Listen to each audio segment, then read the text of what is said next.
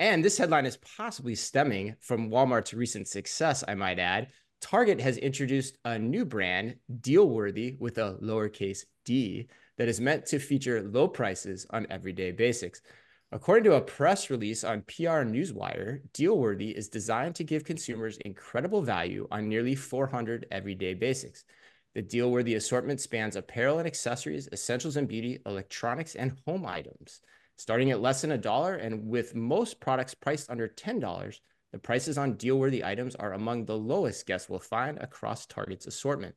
The first deal-worthy products will arrive in February in stores and on Target.com, and new products will continue to be introduced throughout 2024 and early 2025, including power cords, undergarments, socks, laundry detergent, dish soap, and more. A cornucopia of delights. And Joanna, we're going to go back to you. Is deal worthy noteworthy? Pun very much intended.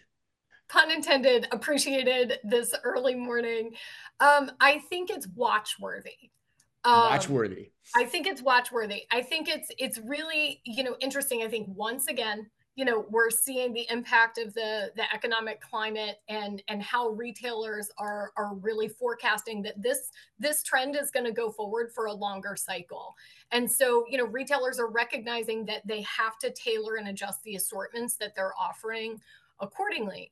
Now for target you know they're not um they're no stranger to owned brands right? They have i think about a portfolio of about 45 um, of their own brands. So it makes sense for them to go after a real value segment, which does seem to be, you know, taking great value on uh, potentially mm. head on. Um, it also seems to really try and be be taking a bit of share from you know dollar store, Dollar General um, as well, where they might be able to attract some new customers with these really, really compelling price points and or offer customers who already love their experience but may be a little pinched you know to trade down within their own stores um, i think what's what's interesting and noteworthy about how they're doing this compared to you know 2018 when they launched smartly and they tried you know yes. their hand at you know a real value play there um, you know, that had sort of a confusing positioning statement um, and a really weak assortment. Smartly launched with 70 products. They came out of the gate and said Dealworthy is going to have 400. So right. they're learning, I think, from, you know, kind of what flopped in that and, and trying to bring this in. The last thing I think of note is very interesting to me is the timing and the fact that they've announced this a week after announcing the relaunch of Up and Up, uh, which is, of course, their everyday essentials brand. And mm-hmm. so while the prices of that are a little bit higher, it looks like they're really trying to capture, you know, a pretty significant end of that that value spectrum with both Dealworthy and the Up and Up revamp.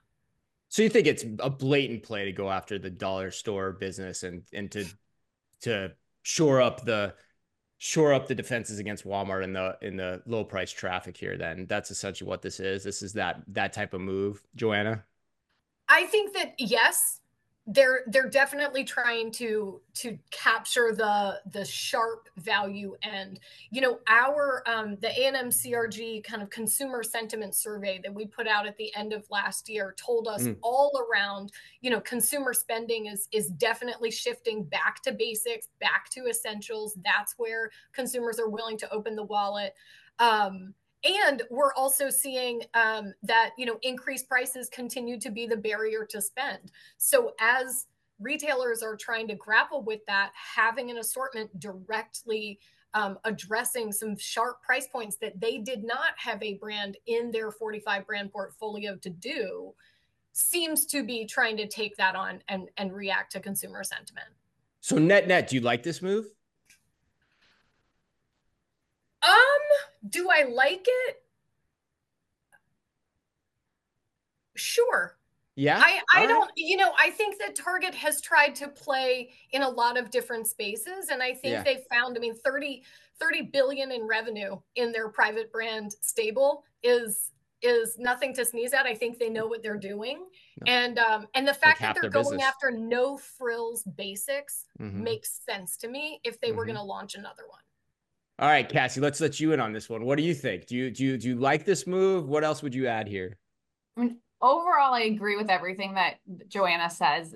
I mean, in my mind, though, is it, you know, a hail mary to get these customers back? You know, we're seeing the dollar format is actually seeing people, new customers there, and then turn into repeat customers. So those are often customers that we have seen, you know, maybe that cannot afford to go into even the up and up brand at Target as the, mm-hmm. you know, their basics. And so is this their play to get them back and get them back in stores and everyone loves that target adventure of maybe adding one more thing in your cart. So um I think it's, you know, a necessary play if they need to do it. Is it going to to work out and are they going to be able to win these customers back potentially? Uh, I guess time will tell. Uh, I do think that you know it will be interesting to some of the customers that haven't been able to have had to kind of trade down more to the dollar format to get into that you know those everyday essentials. Um, I just think it's a little bit confusing to the the customers who maybe are seeing before up and up as their you know lowest brand and now they're going oh we're cutting under into something else. If you are an up and up customer, do you trade down now? Um, so I think there might be a bit of confusion at the beginning, um, but I think you know it was potentially a necessary play. Yeah, because I think the one thing that people don't always understand too is the overlap between the Walmart and the Target customer, particularly, and then by default, probably the Dollar General customer too, is very significant. You know, and and looking at Walmart's announcement that we just talked about and how they're having success, there, there's probably a real factor going on there in, in, that regard. So, so Anne, what do you think though? You've been sitting sitting on the sidelines here for a little bit. What do you think? Do you agree with with these two, or do you want to add anything else? I think it makes sense, and I understand the strategy of giving a mm-hmm. good, better, best option for people like Cassie and Joanna are talking about to bring people in. Like, fine if you want to do the deal worthy for paper plates, household cleaning items, etc. But where I don't like this is in apparel, especially. I think apparel mm. is a mm. terrible place to be doing this because you already have products with the universal thread line, you know, uh, Wild Fable, like you're already doing tank tops for $8, $5, whatever it might be.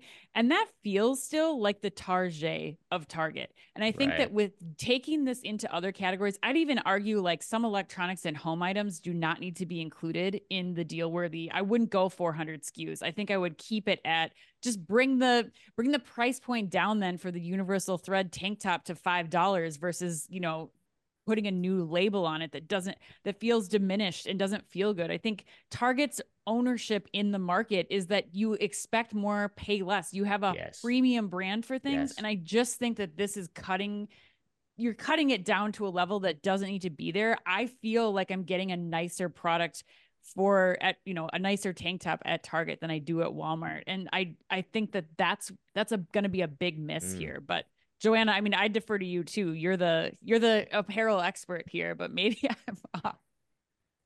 I think I think you're onto something in terms of the the categories and what they didn't say in the announcement is how many of the 400 are playing yeah. in which categories. Yes. It's also they gave themselves plenty of time to roll out, right? They said this is going to happen throughout 24 and into yeah. 25.